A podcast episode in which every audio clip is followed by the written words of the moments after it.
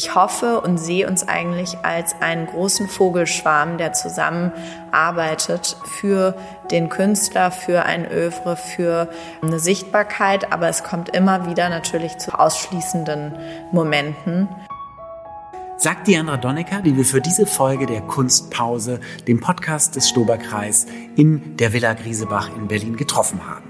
Dort ist sie seit 2017 zunächst Leiterin der Abteilung Fotografie gewesen und heute geschäftsführende Gesellschafterin an der Seite von Daniel von Schacki, dem Sohn des Gründers Bernd Schulz. Wir freuen uns sehr, dass Diandra sich Zeit für uns genommen hat, um mit uns über den Kunstmarkt, ihr Arbeitsumfeld zu sprechen und auch über die besondere Rolle, die Museen auf diesem Feld spielen. Ähm, und mit Museen beginnt wie immer auch dieser Podcast, nämlich mit einem Werk aus der Sammlung der Nationalgalerie, das sich Diandra für diesen Podcast ausgewählt hat. Und zwar ist es das Werk von Hans Arp Dada Relief von 1917. Das wurde 1979 aus dem Nachlass von Hanna Höch von den Freunden der Nationalgalerie erworben und dieses Relief ist aus ganz unterschiedlich zugeschnittenen Holzplatten zusammengesetzt und ähm, eigentlich aus einfachen Formen bestehend. Die Oberfläche ist ja eigentlich unbearbeitet gelassen. Man sieht die Holzmaserung und es ist einfach unglaublich, dass dieses, ich bin fast sprachlos und auch ein bisschen baff, dass dieses Werk von 1917 ist. Denn wir müssen uns vorstellen, 1917 tobt der Erste Weltkrieg. Die Zarenfamilie wird gestürzt. Charlottenburg ist noch eine eigene Stadt. Groß-Berlin gibt es noch überhaupt nicht. Und die Villa Griesebach war etwa 25 Jahre alt. Und dann sehen wir dieses Relief von Hans Arp und sind eigentlich von der Modernität völlig überwältigt. Also ich bin es zumindest. Die Arbeit ist aus dem Nachlass von Hannah Höch erworben und wir haben im Vorfeld, ähm, als wir das vorbereitet haben, einen Brief gefunden. Und zwar Hans Arp schreibt an Hannah Höch. Wann kommen Sie endlich einmal zu uns? Vielleicht bin ich in Bälde Besitzer eines tessinischen Schlosses, wo Ihnen dann palmbeschattete edle Räume zur Verfügung stehen. Das ungestrichene, ungefertigte Relief bitte ich nicht mitzuschicken. Man weiß nicht genau, ob es dieses Relief ist, was Hans Arp in seinem Brief an Hannah Höch meint, aber die Vorstellung ist doch irgendwie ganz schön. Und mit Hannah Höch haben wir auch die Verbindung zu dir, Diandra, als Fotografie-Expertin. Und wie kommt es, dass du dieses Werk ausgewählt hast? Ja, also ich glaube, man kann natürlich von dieser schieren Fülle an wunderschönsten Werken ähm, sich eigentlich kaum entscheiden. Das ist ja immer so fast die Frage, wer ist dein Lieblingskind, wenn man über die Lieblingswerke spricht. Ähm, ich finde an dieser Arbeit ganz explizit wundervoll und bis heute unendlich kraftvoll, dass es eine Zeit ist zwischen Himmel und Hölle. Alles steht Kopf und alles bricht und man sucht immer wieder die Teile in ein Ganzes zu fügen, um irgendwie auszuhalten, was da passiert und irgendwie zu überleben. Diese Kraft, dieses fast wieder auseinanderreißen, das ist etwas, was ich vielleicht sowieso als zweifelnder, nachdenklicher Mensch immer wieder selbst in mir spüre, was aber sicherlich auch etwas ist, was wir alle gerade explizit in dieser Zeit nach diesem Angriffskrieg äh, Russlands auf die Ukraine und auch vielen anderen Dramen, die toben um uns herum, so stark spüren. Und diese komischen, tierischen, blumenhaften, erdreichhaften äh, Formen, die sich da sozusagen aufeinanderlegen in diesen Holzplatten, das hat Stille, das hat Kraft, das hat Zauber, das ist roh, pur und trotzdem irgendwie poetisch. Das zieht mich sehr an und ähm, ich äh, mag Arp wahnsinnig gerne. Ich mag Arps Frau unglaublich gerne. Ich liebe die Geschichte dieser Erfindung von Dada, Dadaismus, Surrealismus, äh, dieses ganze Cabaret Voltaire. Das liegt also auch eine Stimmung dieser Zeit darin, die ganz viel Faszinierendes für mich ausstrahlt. Und weil ihr Hanna Höch erwähnt, ist das ehrlicherweise jetzt nicht der Punkt gewesen, mich für diese Arbeit zu entscheiden, obwohl natürlich auch diese Provenienz ganz zauberhaft ist und auch Hanna Höch eine Position ist, die nicht nur in der Fotografie, sondern natürlich auch mit diesen ganzen wundervollen Collagen auch für Griesebach sehr viel bedeutet. Und wir da immer wieder mal eine Arbeit anbieten dürfen und dann steht man da drum herum und es ist auch wieder diese Zeitreise über 100 Jahre und trotzdem so jetzt. Sind diese Zeitreisen, das hast du sehr schön beschrieben, was in dieser Arbeit alles steckt, äh, an, an letzten Endes Geschichte auch. Es ist ja eine Ablagerung von Geschichte. Eigentlich ist es bei Lichte betrachtet ein Stück Holz, naturbelassen. Es ist ein Holzblock. Es ist dann aber auch ein leicht bearbeiteter Holzblock, der schon diese ganzen Formen von Arp vorwegnimmt. Aber du hast gerade das schöne Stichwort der Zeitreisen gegeben. Ist das ein Grund, Diandra, warum du dich seinerzeit dazu entschieden hast, Kunstgeschichte zu studieren? Du kommst aus einem Haushalt mit einer äh, Kunsthistorikerin als Mutter, einem Fotografen als Vater. Da kommt also irgendwie dann auch doch beides schon sehr früh zusammen, was später deinen Lebensweg bestimmen sollte. Aber war diese Sehnsucht nach Zeitreisen ein ein Movens für dich, um Kunstgeschichte zu studieren? Ja, also ich würde doch sagen, dass diese Quelle, die in dem Falle jetzt bei mir dann das Bild geworden ist oder auch in der Literatur und damit wirklich sich irgendwie loslösen von diesem, wo ich gerade bin, wie ich mich vielleicht auch gerade fühle und gleichzeitig ein Verständnis aufzubauen, wie sich Kultur und äh, Gemeinschaft bildet. Das fand ich und finde ich bis heute ganz, ganz spannend. Deswegen würde ich auch, wenn ich mehrere Leben hätte, gar nicht wissen, in welche Gebiete ich mich gerne vertiefen würde, weil es einfach so viel gibt an Zeitreisen, an Geschichten, die ich gerne verstehen möchte und, und kennenlernen. Mm, ich denke, dass dieses Gefühl auch manchmal von der Zeitreise natürlich auch was Lustiges mit sich selbst anstellen kann, weil man dadurch in diesen Abstand kommt zu sich und der Zeit, in der man sich bewegt und befindet, manchmal vielleicht auch die Chance hat, nochmal neu zu lernen, was früher schon wichtig war oder verkehrt lief, heute wieder anders ähm, machen zu können. Und da glaube ich, ist die Kunst nicht immer, aber immer mal auch ein direkter Impuls zu einem Verständnis, auch vielleicht sogar manchmal zu einem anderen Handeln und vor allem zu einem anderen sich selbst sehen, was wichtig ist. Nur im Abstand, der gut tut und wichtig ist, kann man sich sehen. Und ich muss auch sagen, als ähm, Teil sozusagen aus der Popkultur, es gibt doch diesen Film von Woody Allen, Midnight in Paris, immer wieder in die Kutsche steigen bis am Ende zu, weiß ich nicht was, war das Toulouse-Lautrec oder so ähnlich. Also auch ein bisschen vielleicht manchmal denkt man eben, das Gras ist irgendwann grüner gewesen und man träumt sich dahin. Das ist auch was, was ich ganz süß daran finde.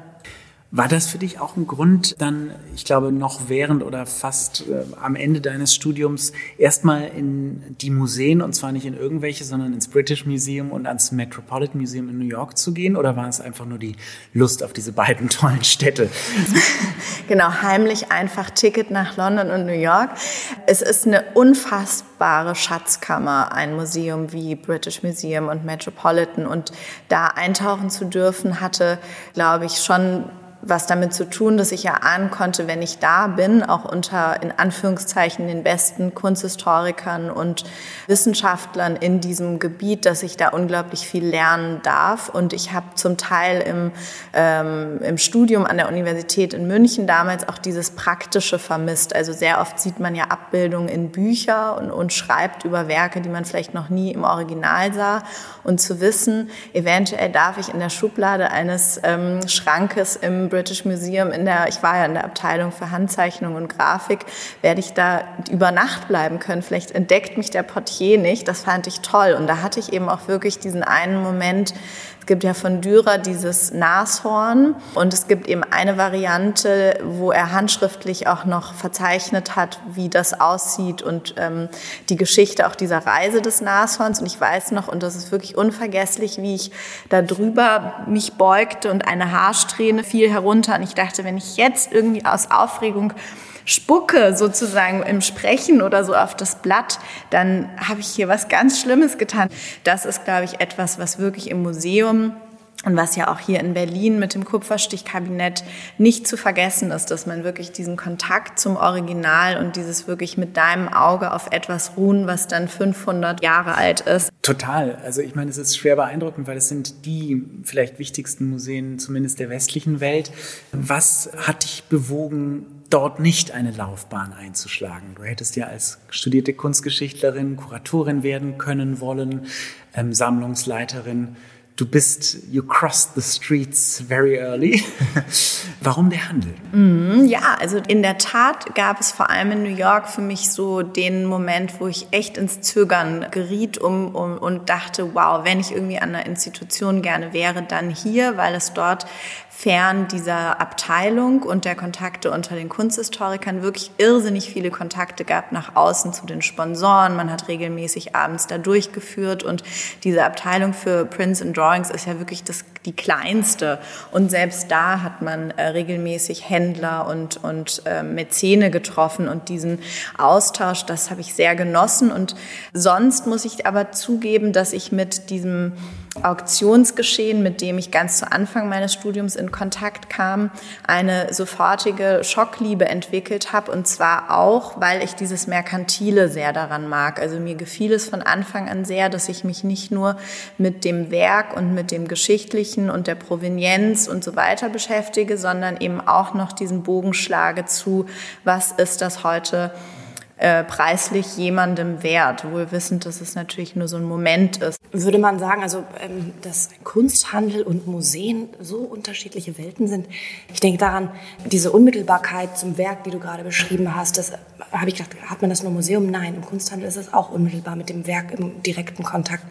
Ähm, vielleicht ist diese besondere Situation, dieser direkte Austausch mit dem Kunsthandel und mit Mäzen in New York einfach auch dem Umstand geschuldet, dass das ganze Konstrukt der öffentlichen Hand ja auch anders funktioniert, wodurch auch die Arbeit an einem Museum in New York oder in den USA einfach anders funktioniert. Aber die Welt der Museen hat offenbar ähm, dann dazu, also hat dich zwar gereizt, aber du bist doch zum Kunsthandel dann ähm, übergegangen. Und ähm, wenn du diese Welten vergleichst, würdest du sagen, du nimmst dir immer das aus beiden Welten, was, was dir am besten gefällt? Oder wie hast du noch den Kontakt zu dieser musealen Welt und wie, in welcher Form spielt das in deiner Arbeit nach wie vor eine Rolle? Natürlich beschäftigen wir uns auch hier ganz stark mit dem Werk und auch hier kann man sich lange über eine Arbeit beugen. Nichtsdestotrotz sieht man ja schon alleine an der Quantität der Lose in einem Katalog. Es gibt eine gewisse Zeit, in der man ganz nah sein darf, aber in meiner Rolle und Aufgabe bin ich natürlich gar nicht mehr so dicht am Kunstwerk, sondern ich sehe das mit ähm, im Kontext des Besuchs bei den Kunden und ich begleite auch äh, den Transport und freue mich riesig, wenn das hier ankommt, aber dann muss ich sozusagen diesen Schatz abgeben, weil es dann Kollegen gibt, die das katalogisieren und weiter betreuen. Das ist sicherlich etwas, was die schmerzliche Erfahrung ist, wenn man sich in einem Berufsfeld weiterentwickelt, dass man manchmal leider fast diesen Nahtanz mit dem Kunstwerk gar nicht so dann haben kann über lange Zeit. Ich würde auch zustimmen, dass ich mir ein bisschen rausgesucht habe, was mir ähm, aus beiden Welten gut gefällt. Ich bin sehr menschen- und kommunikationsfixiert und in den wenigen Einblicken, die ich hatte in deutsche Museen, habe ich das zum Teil vermisst, dass dieser Teammoment und auch der Austausch nach außen gefehlt hat. Jetzt bin ich zwar nicht ganz alt, aber trotzdem rede ich von 2008 und 2010 das hat sich jetzt deutlich gewandelt. Also ich finde, so wie wir heute hier zusammensitzen ähm, und man auch andere Veranstaltungen und Gespräche erlebt haben, ja Öffnungen stattgefunden und es gibt mehr Austausch. Aber das war für mich sozusagen ein Upturner, dieses nur hinterm Archivschrank äh, liegen und, und die Ausstellung für in fünf Jahren planen und bis dahin wenig vielleicht anderes noch machen könnte. Das fand ich ähm, nicht so schön und da liebe ich diese Lebendigkeit, manchmal das fast wie im Squash spielen, irgendwie durch den Tag rennen müssen. Das ist irgendwie ein bisschen wilder, auch wieder mit Vor- und Nachteilen, aber das gefällt mir sehr. Und ähm, den dritten Aspekt äh, deiner schönen Frage, den muss ich natürlich mit lautem Ja bestätigen. Wir haben ganz viel Kontakt, Gott sei Dank, zu den Museen mit den verschiedenen Kollegen, Experten. Wir haben ähm, von der Begutachtung, wenn wir Fragen haben, nochmal zu einem Werk, aber auch bis natürlich zum Moment des Ankaufs immer wieder einen regen Austausch. Und das ist ein schönes Netzwerk das sehr lebt und lebendig ist. Genau darüber wollen wir auch ein bisschen mehr heute erfahren mit dir als Marktteilnehmerin des ersten Hauses am Platz dieser Stadt. Der Kontakt zu den Museen ist einerseits, du hast es gerade gesagt, im Alltag wichtig, wenn es darum geht, Expertisen einzuholen. Aber der fängt, glaube ich, schon davor an. Denn wenn ich durch eure Kataloge blättere und die Bewertung einzelner Arbeiten sehe, dann spielen Museen da oft eine ganz wichtige Rolle, weil sie mir als möglichem Interessenten äh, signalisieren, dieses Werk hat museale Qualität oder der Künstler hängt in der und der Sammlung. Welche Rolle spielen Museen, spielen die Institutionen tatsächlich ganz knallhart bei der Preisbildung? Gibt es da so etwas wie eine Matrix, die ihr auch bei euren Schätzpreisen, wenn ihr die intim diskutiert und bilden müsst, ihr fangt ja auch bei jedem Werk erstmal bei Null an, welche Rolle spielen da ganz konkret die Museen und die museale Verankerung von einer Künstlerin, mhm. einem Künstler? Ganz, ganz spannende Frage, die ähm, gar nicht so leicht ist zu beantworten. Also ich klopfe mich mal so an der Frage ab und, und äh, überlege sozusagen auch nochmal laut. Ich denke, es wäre zu kurz gesagt, wenn man sagt, es gibt eine Ausstellung und es reflektiert sich sofort auf den Marktpreis. Das, so ist es nicht, aber es ist natürlich ähm, für einen Käufer, der sich auf diesem nicht umsonst betitelten Sekundärmarkt irgendwie auch zurechtfinden möchte und nach Referenzen und Bestätigungen sucht für einen Preis, ganz, ganz wichtig, dass neben der Provenienz, quasi der Lebensgeschichte eines Werkes äh, mit den verschiedenen Stationen, auch die Literatur und die Ausstellungsverweise dabei sind, weil sie sozusagen nochmal klar machen, dass das ein Werk ist, das in vielen Diskursen zu betrachten ist, das ein international internationalen Rang hat, das ähm, gesehen werden soll, weil es eine unglaublich wichtige Aussage trifft oder Teil ist einer bestimmten Bewegung, die nicht übersehen werden soll. Und insofern hat es auch eine Auswirkung indirekt, direkt auf eine Preisbildung. Aber dazwischen liegen viele Atemzüge. Also ich denke da zum Beispiel an Lotte Laserstein, um die sich hier gerade in Berlin schon lange die beiden äh, Kolleginnen vom Verborgenen Museum, deren Archiv jetzt ja glücklicherweise übergegangen ist an die Berlinische Galerie, die sich ganz früh um Frauen in der Kunst ähm, bemüht haben und Lotte Laserstein eigentlich so als Schatz fast vorrangig gehoben haben. Dann gibt es die große Ausstellung im Städel, die ohne die beiden auch nicht denkbar wäre. Und bei uns gibt es ganz viele Lotte Lasersteins auf diesem Weg, die bei 20, 30.000 Euro liegen. Da reden wir ungefähr von den letzten zehn Jahren und heute würde man zum Teil diese Werke vielleicht verauktionieren für das locker Zehnfache. Also da hat man schon deutlich die 100, 200.000 Euro Grenze überwunden. Und das ist dieser Faktor Zeit, der ähm, extrem relevant ist, auch bei diesem äh, Dialog zwischen Museum, Institutionen, Experten, Kunsthistorikern und Markt. Wir sind glaube ich, angewiesen auf so eine ähm, museale Betrachtung, weil sie natürlich auch für eine Objektivität steht. Und das war vielleicht oder wäre vielleicht nochmal ein Bogen auch zu diesem Blick auf die USA, was wiederum hier ein großer Schatz ist, dieses Unkorrumpierbare der äh, staatlichen Museen, die ganz frei sein dürfen in ihrer Auswahl und Präsentation und auch Wertschätzung, während natürlich die Boardmember der verschiedenen amerikanischen Institutionen sicherlich nicht ganz gefeit sind, auch mal das ein oder andere einzuspielen, was ihnen und ihren Sammlungen dient. Das heißt, diese ähm, große Freiheit und Objektivität ist auch was ganz Besonderes, auf das wir hier sehr glücklich schauen können das alles ist dann am Ende auch ein Dialog und Zusammenspiel zwischen Museum und Markt, auf jeden Fall. Mhm.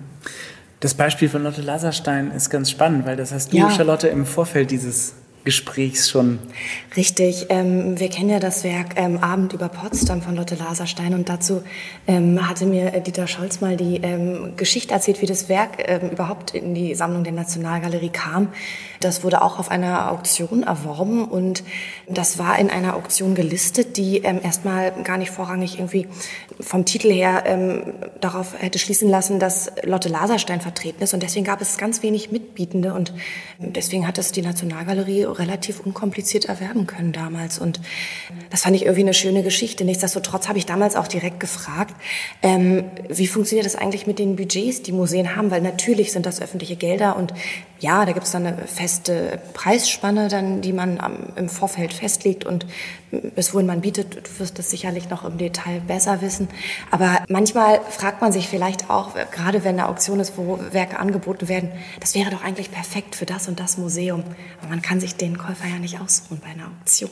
Oder Gleichzeitig ist es sicherlich so, dass ihr bestimmte Museen auf bestimmte Werke ja, hinweist. Absolut. Also eigentlich müsste es immer so laufen und so versuchen wir es auch, sobald uns eine Arbeit angeboten wird und der Vertrag mit uns unterschrieben ist. Das heißt, wir das Einverständnis haben des Eigentümers damit an externe Dritte heranzutreten, dann ähm, würden wir immer sofort auch die Museenabteilung, Kollegen, die wir kennen, darauf ansprechen, denn die haben eben einen Vorlauf und wenn wir eine Arbeit, sagen wir mal vielleicht am jetzigen Beispiel im Februar akquirieren, im Juni Juno ist die Auktion, im Mai gehen die Kataloge raus, dann ist das mit März, April, Mai drei Monate Zeit, um vielleicht einen sechsstelligen Betrag zu, äh, zu sammeln an, äh, bei Freundeskreisen, bei einzelnen Sponsoren und Mäzenenfiguren recht kurz. Das heißt, wir leben da wirklich in einem ganz dichten Zeitablauf und umso näher man sich auch ist,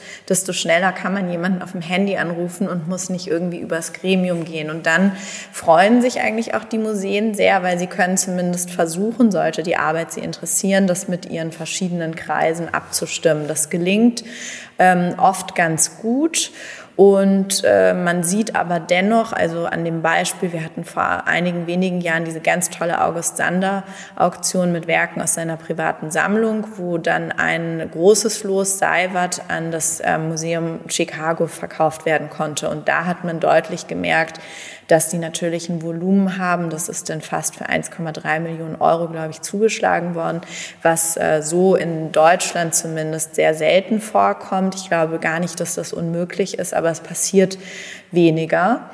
Was mich interessieren würde, ähm, die Auktion lebt ja von der Dynamik des Moments. Wir alle kennen den Auktionssaal, wo die Preise steigen und dann wird irgendwann zugeschlagen. Aber gerade wenn ihr im Vorfeld mit Institutionen in Kontakt seid, Gibt es dann sowas wie eine Budget-Sprachregelung, äh, also dass ihr wisst, die Institution geht in etwa bis zu der und der Flughöhe? Sicherlich nicht den genauen Preis, weil dann gibt es auch da den Moment, aber habt ihr da schon sowas wie ein Gefühl?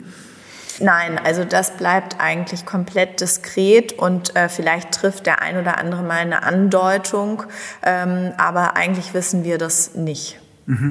Das heißt, es ist auch nicht so, dass ihr möglicherweise bei einem Museum ein Interesse verspürt für ein Werk, gleichzeitig aber antizipiert, das Museum hat gar nicht das Budget zur Verfügung. Und man fädelt dann noch was mit einem anderen Sammler, der vielleicht mäzenatisch für dieses Museum unterwegs sein könnte, ein. Auch sowas also nicht Teil wir, eurer Aktivität? Ja, was wir immer mal ähm, gemacht haben, war sicherlich, dass man nochmal mit überlegt, wer könnte das jetzt unterstützen. Da ist natürlich auch ähm, so, so, ein großartiger ähm, wie Ernst Siemens Stiftung an vorderster Linie zu nennen, die immer wieder wahnsinnig großzügig sind. Ähm, da erinnere ich zum Beispiel Menzels Schlittschuhläufer Läufer, ähm, ganz tolle große Arbeit, die wir ähm, nur über diesen Weg überhaupt hier in Berlin lassen und behalten konnten, weil die Siemens Stiftung da eingesprungen ist. Aber auch da muss der Ruf vom Museum kommen und wir können nur sozusagen Impulse in so einer Impulsrichtung arbeiten. Diandra, du hast gesagt, Museen helfen euch dabei, Dinge zu entdecken, helfen euch dabei, auch die Dinge überhaupt erst zu institutionalisieren. Jetzt ist die Frage, ist das nicht eine Grundkonfliktsituation, dass Museen eigentlich vielleicht die Spürnasen, die pflegenden Hände, die schützenden Hände der Kunst sind?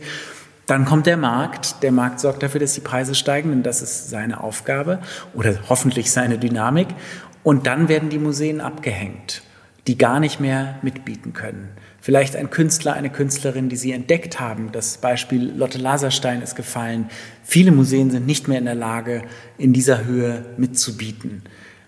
Wie geht ihr mit diesem Konflikt um? Lösen werdet ihr ihn nicht können? Exakt. Also ich würde auch sagen, das ist leider sozusagen wie immer Licht und Schatten. Wir alle arbeiten an der Präsenz und Sichtbarkeit und dann führt es dazu, dass manch einer nicht mehr mitbieten kann.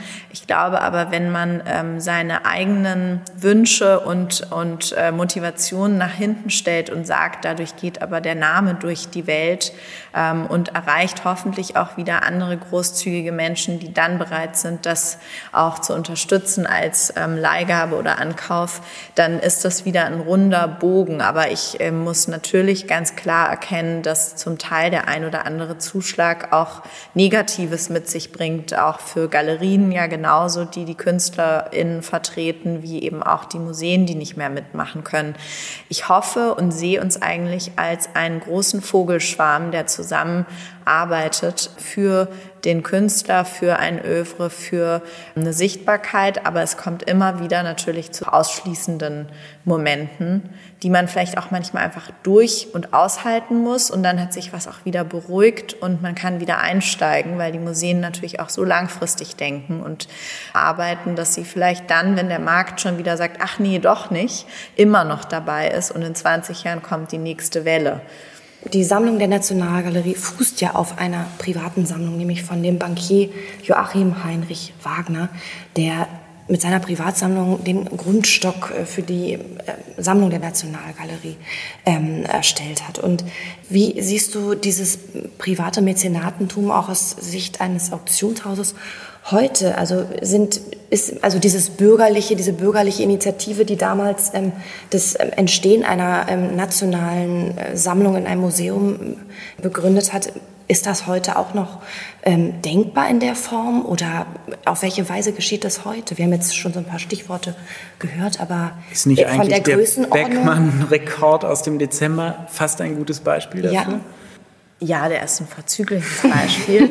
Wir hatten die große Freude und Ehre, am 1. Dezember eines der ganz raren Selbstbildnisse von Max Beckmann bei uns anbieten zu dürfen, was am Ende, und das darf man ja normalerweise nie sagen, wer es erworben hat, aber in dem Fall hat er das selbst ähm, erzählt im Handelsblatt, äh, dass Reinhold Wirth diese Arbeit ähm, erworben hat und auch in einem seiner Museen zeigen wird. Ob das jetzt in Deutschland ist oder woanders, wissen wir nicht. Aber er hat äh, schwer vor, das auch der Öffentlichkeit zugänglich zu machen, was in dem Fall ein großes, großes Glück ist. Und das ist vielleicht auch der Bogen, zu dem ich gerne ausholen möchte. Nämlich, ich denke, man hat immer wieder doch das Gespräch auch mit Sammlern und Kunden, äh, wo gehört die Arbeit vielleicht hin. Und ich denke, da ist es empfehlenswert, wirklich sehr ehrlich mit sich zu sein, was gehört heute noch ins Museum, wissend, dass es dort so viele Objekte gibt, die zum Teil leider nie das Depot verlassen.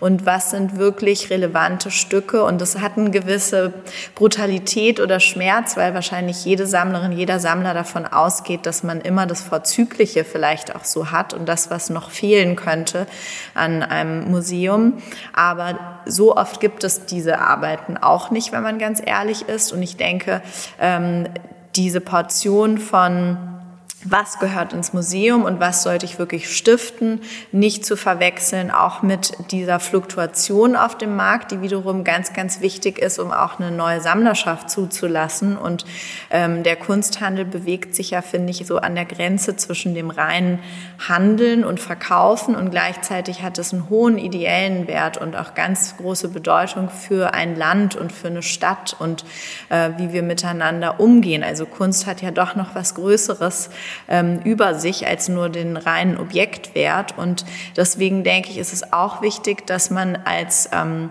Sammler es gönnt, dass manches wieder zurückkommt in den Markt mit Blick auf neue Generationen. Und ähm, insofern sehe ich manchmal diesen Hang zu Stiftungen ans Museum oder privaten Museen, die gebaut werden, kritisch, weil so viel ähm, gute Kunst, die dahin gehört, gibt es vielleicht auch gar nicht immer. Und das kann man, glaube ich, sehr hinterfragen. Hier geht es jetzt auch ganz stark um den Selektionsprozess, mhm. der auch zu eurem Arbeitsalltag bei Griesebach gehört. Nicht jedes Werk, das hier eingeliefert werden möchte, will auch von euch versteigert werden. Sind wir da wieder bei dem Thema, was wir eingangs besprochen haben, bei den besten Dingen aus beiden Welten? Inwiefern müsst ihr hier auch kuratieren, selektieren, überlegen, was ist überhaupt für die nächste Auktion. Das ist ja letzten Endes ein kuratorischer Prozess. Ja. Gepaart mit einem Preisbildungsverständnis, logischerweise. Da geht es weniger um die äh, Erzählung einer Ausstellung, die den Kurator am Museum beschäftigt. Bei euch geht es natürlich am Ende um den bestmöglichen Verkauf und das bestmögliche Ergebnis. Aber wie ist dieser Selektionsprozess, wie sieht der bei euch aus? Ja, absolut. Also genau, unabhängig von diesem Verkaufsauftrag, den wir haben, versuchen wir, und das ist auch ein Teil unseres Erfolges, ein Programm zu entwickeln, das wir anbieten dürfen. Das heißt, es gibt schon so eine klare Handschrift. Das ist auch wichtig, denn wir sind ja viele Kollegenhäuser im deutschen Markt und jeder hat so ein gewisses Profil, für das er auch anerkannt ist und ähm, gesucht und geschätzt. Und so wie man sagen kann, äh, Max Beckmann ist einer unserer Hausgötter seit Gründung und wir hatten ja auch diese diesen tollen Rekord 2018, den wir jetzt übertrumpft haben mit der Ägypterin. So gibt es auch eigentlich in jeder Abteilung ein gewisses Programm, mit dem man uns verbindet und so wählen wir auch aus. Also sagen wir mal im 19. Jahrhundert bei der Kollegin äh, Frau Dr. Anna Ahrens ist ganz stark diese Frühromantik Dresdner. Das würde woanders vielleicht auch gar nicht so hohe Preise erzielen können, manchmal wie bestimmte Arbeiten, die wir anbieten dürfen. Und genauso gibt es ein spätes 19. Jahrhundert oder eine Salonmalerei, die woanders toll funktioniert und bei uns nicht so sehr. Oder ich denke an die Abteilung äh, von Markus Krause, der mit äh, der neuen Sachlichkeit wirklich über viele Jahre, das war ja nicht immer so begehrt, wie wir das in den letzten Jahren gesehen haben. Und er hat maßgeblich dazu beigetragen, mit seiner unermüdlichen Arbeit auch darauf hinzuweisen, was das für eine Kraft hat, dass wir dann am Ende auf eben Rederscheid oder die Seiwert und, und, und Hörle und so weiter Zuschläge zurückschauen können. Ähm, ich denke, man kann das einerseits als Luxus betrachten. Wir sind eine reine Verkaufsplattform und auf der anderen Seite ist das ein Teil unserer Markenidentität und auch der Handschrift, die wir verfolgen, dass wir solche Akzente versuchen zu setzen. Und das ist auch in der Fotografie so, wo wir sehr viel eben Avantgarde, Bauhaus und so weiter zeigen und da auch die tollen Preise gemacht haben.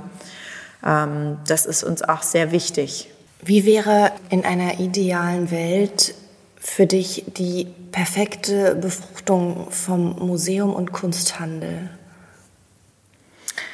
Glaube, es gibt unglaublich viele Befruchtungen, was immer wie äh, so oft personenabhängig ist. Es gibt viele Kollegen, die unglaublich ähm, flexibel und offen mit uns umgehen und andersrum wir auch mit den Museen. Manchmal, so dünkt es mich, gibt es noch so diese ähm, vorurteilsbehaftete Annahme von sozusagen den Guten und den nicht so Guten. Also, dass der Markt irgendwie sowas, so ein Geschmäckle hat und ähm, dass wir eben eher Preise nach oben drehen und nicht kooperativ sind oder solche Geschichten. Das heißt, ich wünsche mir eigentlich vor allem mehr Austausch, mehr ähm, das, was jetzt auch so schön eigentlich zu sehen ist, finde ich auch hier in dieser Stadt, dass man ähm, mehr miteinander spricht sieht, wo man sich ergänzt und wo man dem großen Ganzen hilft. Und äh, wir sind alle sozusagen Teilnehmer auf dieser einen großen Torte. Und ähm, insofern einfach noch mehr Synergie, noch mehr Gespräch, noch mehr ähm, rausholen aus dem, was der andere kann, auch in Netzwerken durchaus gedacht. Denn so wie wir unsere Kunden langjährig haben, die tolle Konnoisseure, Experten und Kunstbegeisterte sind, gehen die auch gerne ins Museum und andersrum. Und dass man das noch mehr zusammenführt, das finde ich wichtig. Was ist dein Lieblingsmuseum? Oh, das Stede in Frankfurt ist auch so ein bisschen Hometown-Romantik. Dein Lieblingsort in Berlin? Ich empfinde die Stadt in ihrer Vernarbung und Weite immer so, als ist sie so ein eigenes Stückchen Himmel. Ich könnte gar nicht sagen, wo ich gerne bin, aber ich bin einfach wahnsinnig gerne in Berlin. Ich liebe Berlin. Lernst du gerade etwas Neues? Ich hoffe ja. Ich hoffe auf jeden Fall jeden Tag was Neues zu lernen. Aber leider kann ich jetzt nicht sagen, ich hätte morgens um fünf Mandarinunterricht genommen oder so. Woran bist du kürzlich gescheitert? An vielen. Ich glaube, am meisten scheitere ich fast täglich an so kleinen, ich nenne die immer Kopfmonster, dass ich mich in bestimmte Dinge so reinsteigern kann und äh, viel zu viele Dinge mir auflade und dann merke, das geht doch gar nicht so. Ich brauche doch noch mehr Struktur. Also ich scheitere täglich an mir selbst. Und worauf bist du gerade neugierig? Das ist eine sehr gute Frage. Ich bin, glaube ich, sehr neugierig eigentlich ähm, auf die Menschen, die man so trifft. Also ich finde, das eigentlich das äh, Allerschönste auch an diesem Beruf. Und ich habe heute noch einige Termine vor mir, also könnte ich sagen, auf verschiedene Menschen, auch auf euch, sehr neugierig. Vielen Dank, Diandra Donnecker, für ähm, deine Anwesenheit bei uns im Podcast und euch vielen Dank fürs Zuhören. Vielen Dank.